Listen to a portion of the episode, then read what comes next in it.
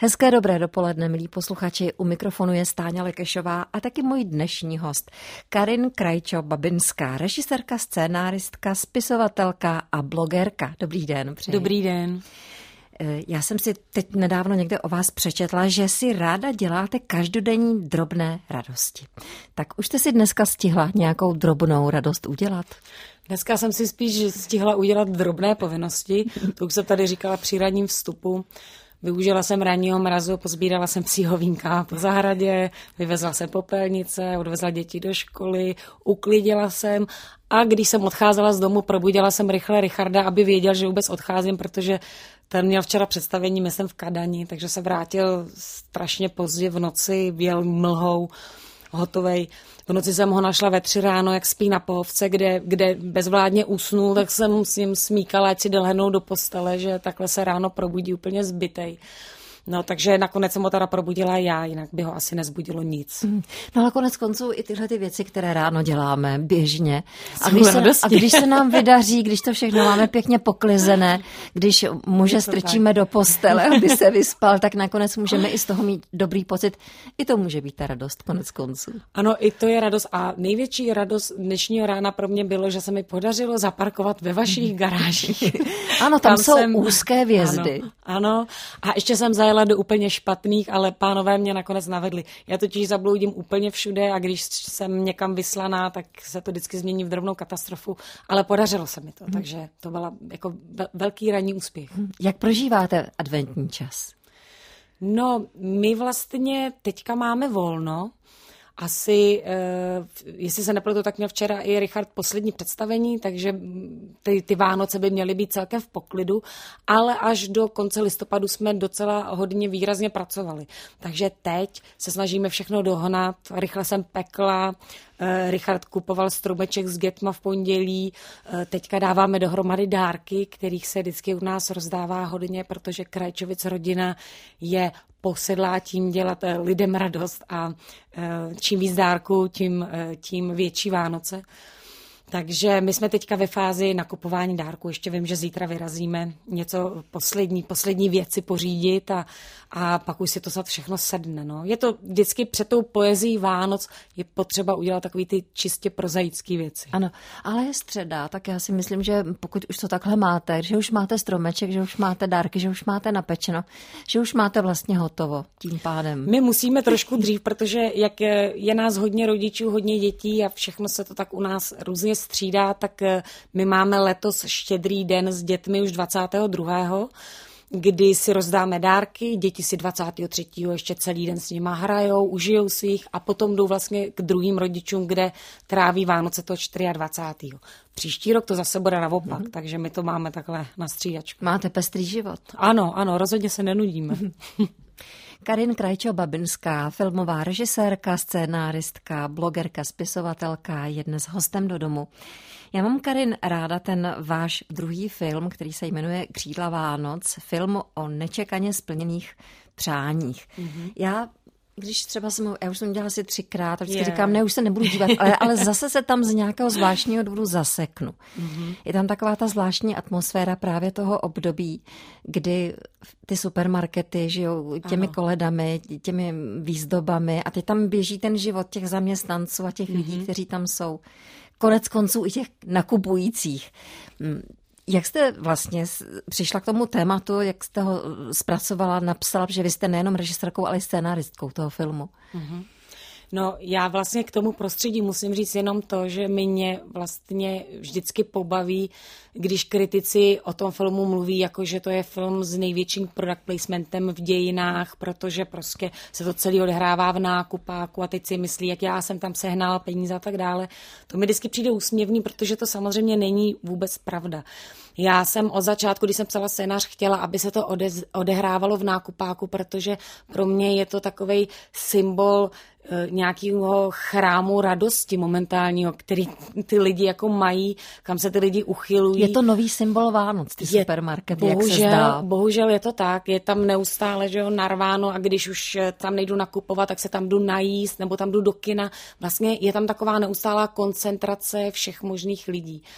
A mě vlastně zajímá a fascinuje vždycky nějaká komunita.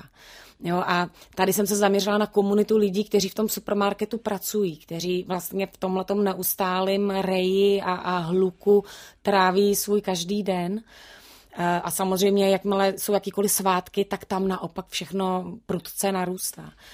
A e, takže žádný, žádný product placement podstatě nebyl. My jsme naopak platili za to, že se tam natáčet může a když všichni řeší, že tam je to obrovský logo toho supermarketu, který tady nebudu jmenovat kvůli tomu, aby to nebyl product placement, tak to já jsem tam nechala zcela záměrně. Protože jak jinak bychom poznali, že jsme za tou budovou. Já jsem kvůli tomu to místo i vybrala a když je jiný logo na parkovišti, je to tam zase proto, abych mhm. ukázala, kde auto stojí. Protože pro mě jsou všechny loga taky jenom symboly a symboly té doby. Mm. Tak, eh, tak prostě proto se to mm. odehrává tam. Ti vaši hrdinové mají možnost eh, si splnit přání. Ano. A tím pádem ten jejich další život se odvíjí vlastně podle toho, jak se rozhodli, co mm-hmm. si přáli. Je to dobře takhle v životě? No, když vám to přání někdo splní, když vy ho si sama neodpracujete já si myslím, že my v podstatě si musíme dávat pozor na to, co si přejeme, aby se nám to nesplnilo opravdu do puntíku tak, jak jsme to přání definovali. Protože uh, já prostě věřím uh, na anděly, já, já věřím na to, co jsem napsala a stejně jako je to v tom filmu. Eh, my máme svobodnou vůli a můžeme si dělat, co chceme. A stejně tak můžeme požádat ty svoje anděle, průvodce, strážce o pomoc. A když už je o pomoc požádáme a to přání specifikujeme a snažíme se být velmi přesní a teď řekneme, my chceme takovýho muže a chceme takovou práci, tak v podstatě bereme fantazii tomu vesmíru, protože naše fantazie na fantazii vesmíru nestačí a bereme si vítr z plachet. Takže můj názor na to je, že přání bychom nikdy neměli definovat přesně. Hmm. Můžeme si spíš jenom představovat ten pocit, jak se chceme cítit, až něčeho docílíme. Jak se chci cítit, když budu stoprocentně milovaná, jak se chci cítit, když budu šťastná a snažit se vlastně dojít tomu pocitu. A co mě k němu dovede, to už nechám na tom vesmíru. Konec konců ta cesta je vždycky nejzajímavější. Ano, ano. Hmm. Vy sama jste třeba někdy um, žádala tedy své anděly strážné, aby vám v něčem pomohli? Pokud tomu věříte? Eh, žádáme třeba každý den, když potřebuji zaparkovat. Ale tak, to je škoda. Tak to, to je... s předstihem, s předstihem, když někam jedu, tak říkám, prosím vás, kluci, udělejte mi tam místo, takový pěkný, jako tam a tam. Když to uděláte dostatečně s předstihem, klidně si to vyzkoušejte, hmm. funguje to neuvěřitelně. Přijedete tam a tam, kde nikdy místo není, najednou je. Tak si zaparkujete, ale musíte s předstihem, aby měli často tam trošku ošéfovat. No já bych se trošku bála právě, že bych je nadužívala, že bych si je nechávala. To není Dejme pravda. tomu na nějaké závažnější věci ne, v životě. Ne. To je takový omyl náš lidí nás lidí, protože uh, oni se jinak nesmírně nudí. Oni nám chtějí pomáhat, ale nesmějí, když my je o pomoc nepožádáme protože to je naše svobodná vůle. Takže my naopak je můžeme žádat každý den o ochranu a o, o spoustu drobností, které nám přijdou malicherní. A věříte, že ty kluky máte pořád stejný? Já ty kluky myslím, anděli. Ty, ty hlavní dva mám furt stejný, ale jinak se u mě střídají a myslím si, že jich je celá řada a, a vy jich máte taky kolem sebe celou řadu. A dnes taky s Karin Krajčo, babinskou, filmovou režisérkou, scénáristkou, blogerkou, spisovatelkou. Já se ještě zastavím, nebo zůstanu chviličku u filmu Křídla Vánoc. Tam jste vlastně se zamilovala do svého muže, Richarda Krajče?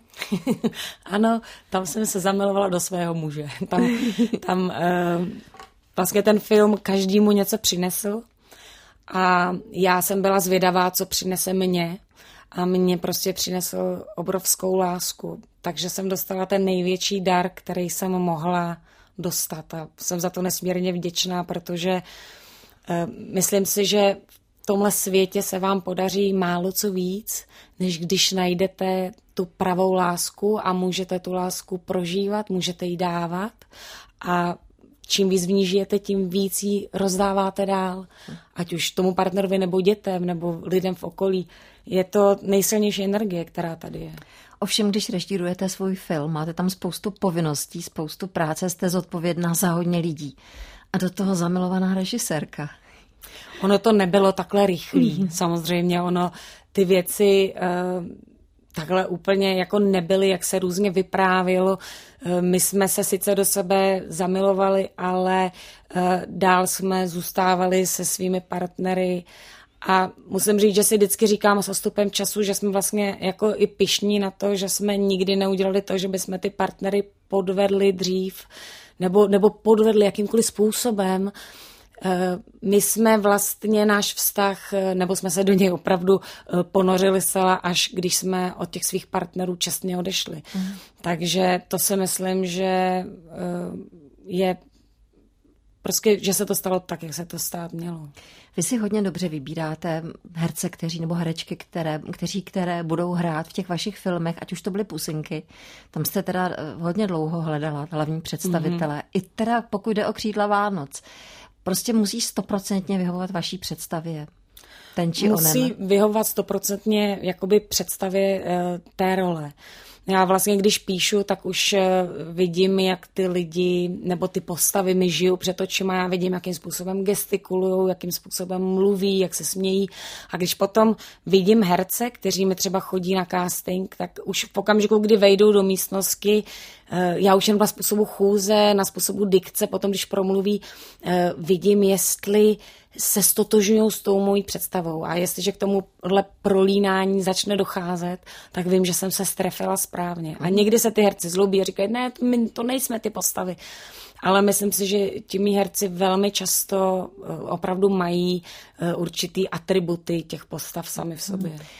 Četla jsem právě, že třeba Jakuba Prachaře jste si opravdu prohlížela téměř pod lupou na tom filmu. Teda myslím, když jste měla ty zkoušky ještě, nebo ten casting, který byl, nebo který je nedílnou součástí přípravy každého filmu, jestli tam není nějaká vrázka navíc, protože on měl hrát toho mladého zajíce. Přesně tak, no. On už jakoby věk už vlastně úplně na to neměl, mm. ale vypadal jako mladý zajíc, takže uh, on se mi na to charakterem hodil. Musím říct, že i teď s odstupem, když jsem ten film viděla, tak jsem si říkala, že jsem ho vybrala velmi dobře, že to skvěle zahrál.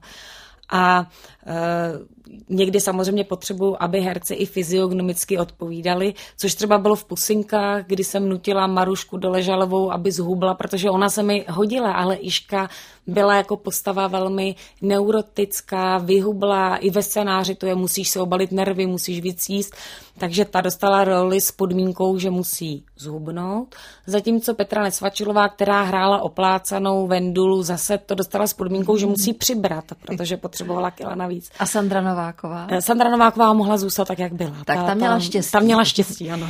Richard Krajčo měl hrát vlastně v těch pusinkách taky, ano. ale nějak vám tam utek.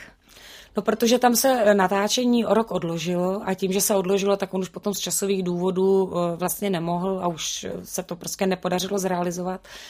Ale tam já jsem vlastně zjistila, že Richard Krajčo existuje i jako herec, nejenom jako zpěvák, protože já jsem ho vnímala jenom jako frontmana, eh, frontmana kapely Krištof, a tehdy on přišel na casting, nesmírně mě zaujal, jak hraje, pak mě pozval do divadla, tam jsem zírala ještě víc, zjistila jsem, jak výtečný je herec. A říkala jsem si tak fajn, jestli jednou napíšu nějaký film, kde výraznou postavou bude muž tohohle věku, tak tady mám konečně někoho v té generaci, který by mi skutečně jakoby seděl s tím, co umí, s tím, s tím obrovským jako hereckým rozsahem.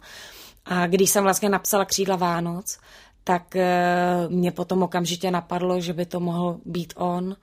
A oslovili jsme ho a Richard si přečetl scénář a, a líbilo se mu to a hned řekl, že ano. A tím pánem jsme se potom, myslím, tuším, až po sedmi letech takhle zase dostali zpátky k sobě. A jak to bylo s písničkou Cesta? No tu on mi poslal ještě před natáčení, protože jsem se optala, jestli bychom teda potom mohli i nějakou jeho písničku použít do filmu a já vím, že on písničky jakoby vyloženě pro filmy neskládá, že většinou nabídne písničky, který má k dispozici. A e, ono existovalo v té době už CDčko Inzerát, který ještě ale nevyšlo a on mi poslal píseň Cesta, že si myslí, že by se do filmu hodila. A já jsem si ji poslechla a říkala jsem si, to je neuvěřitelný, to je prostě jako kdyby někdo pro ten film opravdu napsal. Takže jsem mu okamžitě řekla, jo, že je nádherná, že je úžasná, že ji do filmu chci. Takže ještě než ji vlastně slyšeli normální jeho fanoušci a posluchači, tak já už jsem písničku znala a už byla upečená vlastně do toho filmu. Karin Krajčo-Babinská je hostem do domu. Na FAMu vás vzali hned v 18 letech. Tak FAMu je vysněná škola. Navíc holku vzali už takhle mladou, tak jak jste přesvědčila tehdy vlastně tu odbornou komisi, že máte na to stát se filmovou a televizní režisérkou? No, on to byl totiž můj sen už, uh, už jakoby od dětství a já, když jsem nastupovala na gymnázium už v prvním ročníku, tak jsem nastupovala s tím, že půjdu na režii. Takže když se ptalo, co byste chtěli dělat, já jsem říkala, já už bych chtěla být režisérka. A tehdy jsem vlastně během toho studia už zblbla několik eh, dětí, nebo tehdy ještě dětí v té třídě, takže se mnou třeba studoval ve třídě uh, Vojta Bernacký, který potom šel studovat, um, šel studovat produkci na FAMu, pak tam studovala uh, Lenka Milionová. A Vojtěch Bernacký je sportovní redaktor Ano, ale má vystudovanou produkci na FAMu, Aha. protože já jsem je tam opravdu zblbla, takže od nás na FAMu odešli ze třídy celkem čtyři lidi, tři na produkci a já na režii. A já jsem, mě, mě, mě třeba maminka doma přesvědčovala, říkala mi, ale to není možné, ty si přece nemůžeš na přihlášku do školy napsat, eh, na vysokou školu napsat jenom jednu školu. Co když tě nevezmou, to je, to je velmi nereálný, aby tě vzali takhle mladou ještě před maturitou. Já jsem říkala, ne, jinou školu si tam nenapíšu, oni mě vezmou. A pak jsem šla k těm přijímačkám a e, tam se odevzdával přijímačkový film, tak na základě něho jsem postoupila jako ke zkouškám, tam se psaly testy, věděla jsem, že jsem dopadla mezi úplně prvníma, takže mě museli pozvat i k pohovorům, ale moc se jim to nezdálo, hlavně vím, že se to nezdálo paní režisérce Chytilový, že by takhle mladou holku tam měli vzít, e, abych to vlastně psychicky unesla, to, to měli tu obavu. A já, když jsem přišla k tomu pohovoru a sedělo tam proti mě asi těch 12 režisérů, který mi začali jako spovídat, tak já jsem byla celá taková jako napruzená, že jim to teda všechno řeknu, co si myslím. A já jsem jim to řekla do té míry, že eh, když se mě tehdy úplná legenda, že jo, pán režisér Otakar Vávra zeptal, co si myslím o pojetí Antonionyho filmu a já jsem mu to všechno odvyprávila. On mi řekl, ne, tak to není, já si myslím tohle. Tak já jsem mu řekla, to jsou vaše staromilské názory, já mám tyhle názory. A vím, že se tam všichni smáli, a údajně, když jsem potom odešla z té třídy, tak říkali, jo, tu vezmem, ta se z toho nezhroutí, ta prostě uh, to studium unese. Takže jsem se tam dostala takhle brzo, brzičku. Nevím, jestli je to dobře nebo špatně. Zase jsem určitě neměla dostatek životních zkušeností, které jsou jako potřeba, ale já jsem si je tam během to, toho studia určitě nabrala. Vy jste byla docela taková rebelka. Během studií? Ano, to jsem byla, to je, to je pravda. Vy jste si no. užila ten studentský život se vším všudy. Já jsem celoživotně eh, pokoušeč všech svých, svých hranic. Takže já už jsem byla jakoby rebelka na gymnáziu, ale pak jsem zároveň byla první člověk, který se z toho gymnáziu, gymnázia vdal. Takže to nikdo nechápal z těch spolužáků, proč zrovna já, která jsem se takhle ke všemu stavěla, jsem se jako první vdala. Potřebovala jsem si to vyzkoušet. Pak jsem samozřejmě si potřebovala všechno vyzkoušet na famu, co se dalo, opravdu si jakoby toho uh, mladého života užít. Jak říká Richard rád s oblibou, kdyby mě v té době potkal byla bych pro něj úplně nepřípustná. A hmm. on pro mě taky, protože on byl zase opravdu prototypem toho slušného, hodního skauta. Takže my bychom se v té době asi hmm. hodně míjeli. A to je právě zvláštní, že eh, jste si museli odžít určité věci v životě, prožít si své životy nějakým způsobem a teprve až v tom vhodném čase Přesně tak. Byla ta chvíle, kdy jste se měli potkat a zblížit a tak vám přeju, aby vám to vydrželo až do smrti, tohle to všechno, tyhle ty vztahy. Eh, žena režisérka, to nemá vůbec jednoduché. Snad jedna získala Oscara, co jsem, se tak, co jsem si tak zjišťovala. Jo, no. Takže mm, ženy to mají ještě těžší než muži, aby získali autoritu, měli autoritu při natáčení. Vy jste hodně přísná, Karin. Prý jo, já to tak samozřejmě jako nevnímám. Já si myslím, že jenom vždycky přesně vím, co chci. A tím, že si jdu jakoby jasně za tím svým, tak já od všech jenom chci to, aby odváděli tu práci tak, aby mě dovedla k tomu cíli. To je celý. A ta představa je vždycky tak konkrétní, že já ji v průběhu toho běhu neměním, jak to řeknu, tak to je, tak to platí a stejný přístup já chci od všech kolem. Takže někdy asi ten můj perfekcionismus a to puntičkářství se může někomu zdát jakoby uh, asi hraniční, ale já prostě všechno dělám s tou konkrétní mm. představou. A ještě navíc máte takovou andělskou tvář. Ano, ona, ona, ona klame. máte te tělem. já klamu tělem, přesně mm. tak. A dnes taky s Karin Krajčou Babinskou. Já jsem mm, říkala, že jste i spisovatelka. Ano. Kniha Zasny, to je vaše dítě. Je to druhá knížka, ale to tohle to už je taková knížka opravdová v tom smyslu, že ta první to byl vlastně váš blog, který jste zpracovala do knižní podoby. Tak možná tím začneme, tím blogem mm-hmm. zpracovaného do knižní podoby. Já jsem vlastně ten blog psala, jmenoval se Keci, keci, kecičky. Nejdřív jsem ho psala každý týden, potom a co 14 dnů. A byl to vlastně blog, který uh, popisoval rok života naší rodiny. Já jsem vlastně jakoby utvořila nějaký deník uh, té rodiny. A eh, tím, že jsem to publikovala, tak jsem měla okamžitý reakce těch čtenářů, věděla jsem, že je to baví, že, že to rádi čtou, že se tam rádi vrací. A po tom roce jsem měla potřebu to uzavřít, takže jsem to celý zmachtila do té knížky, ještě jsem tam asi čtyři další blogy eh, připsala, které jakoby na tom internetu nebyly. A ten projekt jsem pro sebe svým způsobem uzavřela, protože jsem se rozhodla, že budu psát knížku a e, teda další knížku, knížku za sny. A věděla jsem, že se do ní musím ponořit, potřebuji si ji věnovat e, celou uh, svojí jakoby duší a nemůžu se rozdvojovat a zároveň přemýšlet o tom, co budu psát jako veselýho na blog, když se potřebuju věnovat postavám té knížky. Uh, a tím, že už to byla vlastně beletrie a je to něco úplně jiného a já opravdu najednou žiju eh, po, po dobu, po určitou dobu několika měsíců ve světě fantazie, tak jsem se začala soustředit na to a od toho blogu jsem tím pádem eh, na chvilku utekla. Mhm. Ta knižka Zasny, to je vlastně nerealizovaný filmový scénář. Ano. Měl to být film, to, bylo, to byl první plán. První plán byl, že to bude film, protože to měl být eh, jako Eh, vysokorozpočtový film, eh, který se měl odehrávat i v zahraničí, měl mít zahraniční herce a tak dále. Měla jsem na to zahraničního producenta, zahraniční producenty a bylo na to potřeba sehnat tím pádem spoustu peněz.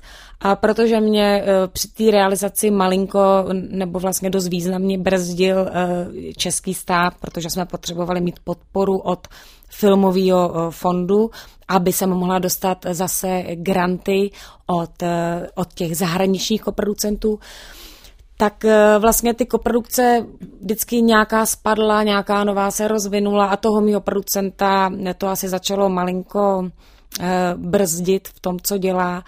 A já jsem zjistila, že mě už to nebaví. Že mě už nebaví vlastně čekat, že mě už jako nebaví neustále někoho přesvědčovat o tom, že ten příběh je skvělý, že by se lidem líbil, že by na něj šli do kina, že bych ho udělala takovým a takovým způsobem.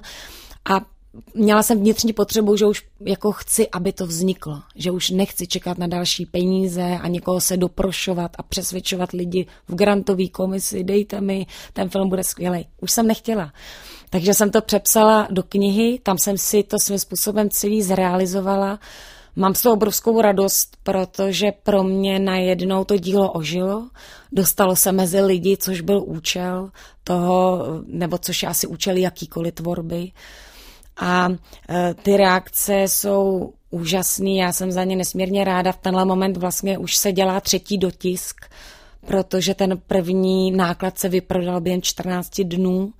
Takže jsme teď týden před Vánoci neměli jedinou knížku nikde, čekalo se, až se to znovu do, eh, do, za, do, do, do, do vydá, do vydá, do vydá zaveze zase, dotiskne. A e, je to pro mě taková určitá satisfakce, že jsem to prostě mohla zrealizovat jiným způsobem a, a vlastně způsobem, který mě začal nesmírně naplňovat. Píšete neobyčejně, obyčejně, tak to přímo napsala, teda jedna vaše čtenářka. Mm-hmm. V čem je vlastně uh, ta vaše neobyčejná obyčejnost? To nevím, to by vám musela říct ta čtenářka. Ale já vlastně mm, samozřejmě vycházím ze svých vlastních prožitků, ze svých zkušeností, uh, a tím, že jsem nesmírně emocionální člověk, tak se snažím, aby ty emoce v tom byly zachycený. zachycený. Takže já uh, asi píšu opravdu srdcem. A možná, že to psaní srdcem je právě to nejobyčejnější. A to je možná to, na co hmm. najednou ty čtenářky tak uh, vlastně vstřícně reagují. Hmm. Muž a žena, to jsou hlavní postavy ano. naší knížky Zasny. Kdo je on a kdo je ona? On je uh, v podstatě v dnešním světě velmi úspěšný mladý muž, pracující v zahraničí na vysokém postu, má zdánlivě všechno. Ale vlastně nemá nic, nemá rodinu, nemá lásku, nemá žádný svůj osobní život a mm, tenhle způsob života ho dovede až na samé dno a on se rozhodne e, se svým životem skoncovat. Místo toho ale potká ženu neuvěřitelně vlastně svobodnou, eh, divokou, energickou, plní radosti do života, která má ale zase svoje skrytý tajemství. A tihle ti dva hrdinové se vydají na uh, takovou cestu, na které potkají to nejdůležitější, naleznou tam to nejdůležitější, co může člověk nalézt v tom životě. A Eh, ty jejich životy se úplně promění, životy obou dvou. Vy jste i Richarda Krajče tam velnula do té knížky. Ano, protože on měl hrát, ano, on měl hrát hlavní roli. Eh, já jsem mu vlastně ten scénář eh, psala přímo na tělo, takže když knížka potom vznikala a já jsem věděla, že ji chci ilustrovanou, tak jsem eh, ilustrátora Matěje Pospíšila požádala, jestli by teda ta, eh, ta jeho postava nemohla mít vlastně tvář Richarda, protože jsem si tam nedovedla představit nikoho jiného. A i když jsme to zkoušeli a chvilku jsem říkala, pojďme tam, možná zkusíme tam nakreslit někoho jiného, tak jsme zjistili, že to nefunguje. A Matěj sám mě prosil, pojďme tam vrátit pana Krajča, já bych potřeboval vidět ten jeho předobraz. Takže eh, Richard je tam aspoň takto, ale vlastně je tam nejenom takto, protože uh, ta knížka má ještě svůj vlastní soundtrack, což je taková rarita, protože když ještě existovala jenom jako filmový scénář, tak mi pro ní Richard eh, napsal písničku pro ten film, která se jmenuje uh, Zůstaň tu se mnou. A uh, tehdy se spousta lidí ptalo, o čem ta písnička je, jestli se mi snad něco nestalo, když tam Richard píše takový jakoby jinotaje, nebo zpívá jinotaje. A e, já jsem mu potom pro tu písničku natočila klip, který e, je neuvěřitelně úspěšný na YouTube. A e, tam jsem poodhalila část toho příběhu, který jsem teďka teda vydala knižně, zůstala mu ta píseň a kdo zná klip a zná píseň, tak se vlastně obsah a děj těch věcí dočte v té knize. Možná, že v tomto případě bylo dobře, že se to stalo obráceně, že vyšla knížka a teprve na základě té úspěšné knížky právě může vzniknout film, než jak jste to původně měla v plánu. Karen. Možná jako jo. Z druhé mhm. strany já vůbec nevím, jestli bych to ještě chtěla točit, protože já už mám vlastně svým způsobem splněno.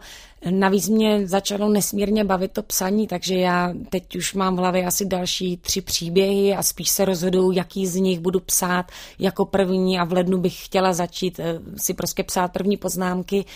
Takže a, a krom toho se mi ještě v hlavě urodil úplně nový a jiný scénář na úplně jiný film. Já mám prostě pocit, že jsem se v tom životě někam zase posunula a už uh, chci jít dál. Tohle je příběh, který je za mnou. A uh, mám pocit, že vzniká čas pro to, uh, pro nový příběhy. Karin Krajčo, babinská režisérka, scénáristka, blogerka, spisovatelka, je hostem do domu.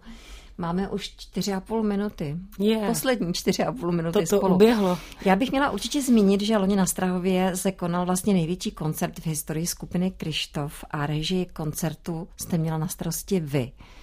To je ale docela velká síla. Je to něco jiného, než točit film? A nebo zvládat tuhle, nebo umět zvládat takovouhle masu a připravit takový projekt? No paradoxně eh, je, je, to, je to samozřejmě velmi rozdílný. Já když točím film, tak mám pod sebou štáb, který čítá vlastně větší množství lidí, než kolik máte k dispozici na realizaci takhle velkého koncertu. Ale tam je to zase možná proto, že já eh, na to tam nejsem tak sama. Jo, na, na, na, při režii toho koncertu vlastně spolupracuje tolik složek, že já spíš říkám, že jsem takový jako koordinátor toho, aby to všechno do sebe zaklaplo. My samozřejmě, když se, ten, když se to začne celý připravovat, tak se to připravuje už rok před tím koncertem. tou, tou duší a, a hlavou a srdcem celého toho projektu je Richard. Ten to celý naplánuje, vymyslí, ten dělá playlisty, ten má jasnou představu. Já mu do toho vstupuju, já se to s ním snažím řešit, uh, ale je to vlastně jeho dílo. Já jsem opravdu koordinátor vzadu. Jo, já jsem ten, že když Richard je potom celý den na zkouškách na pódiu, tak já jsem ten, kdo to hlídá, kdo, kdo se na to dívá těma očima zvenku, kdo, kdo říká jasně a teď ještě by to mělo vypadat takhle, tady by mělo být tohle, kluci pojďte dopředu, ta kamera vás jinak neuvidí a tak dále.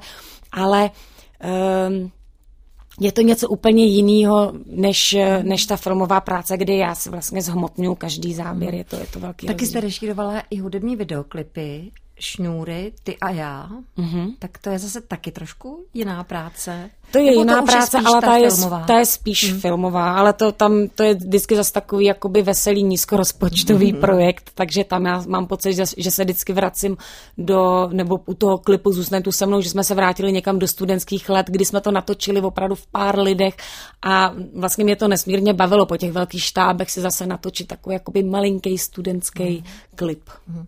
Vypadá to, Karin, že teď vlastně ta vaše cesta, když použiju název písničky vašeho manžela, tak bude taková ta autorská, spíš tíhnete tedy k tomu peru nebo, nebo já nevím, k počítači a budete psát příběhy, budete vydávat knížky, možná i ten film tam někde poběží. A co ten váš blog, máte i představu, že byste ten nějakým způsobem obměnila, že možná spousta vašich fanoušků by zase ráda si početla, podívala mm-hmm. se na fotky a nějaký bonus, že byste přidali k tomu. Tam se teďka rýsuje takový projekt, což byl sen vlastně Richarda, že my rozjíždíme eh, kecičky a písničky, což bude takový naše společný, eh, nebo taková naše společný, společná talk show, zároveň se tam bude zpívat, a bude to navazovat na ten blok kecičkový, protože těch keciček z tohohle našeho zákulisí my tam promeleme spoustu. Bude to opravdu z toho pohledu, jak to vidím já, a ne on to vidí často jinak,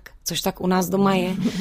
A e, vlastně teď jsme to teprve jako rozjeli a naplánovali jsme si první vystoupení, který bude 7. března e, v Heligonce v Ostravě u Jarka Nohavici, který nás pozval a nás to nesmírně překvapilo, protože během 40 minut eh, to vystoupení bylo vyprodané.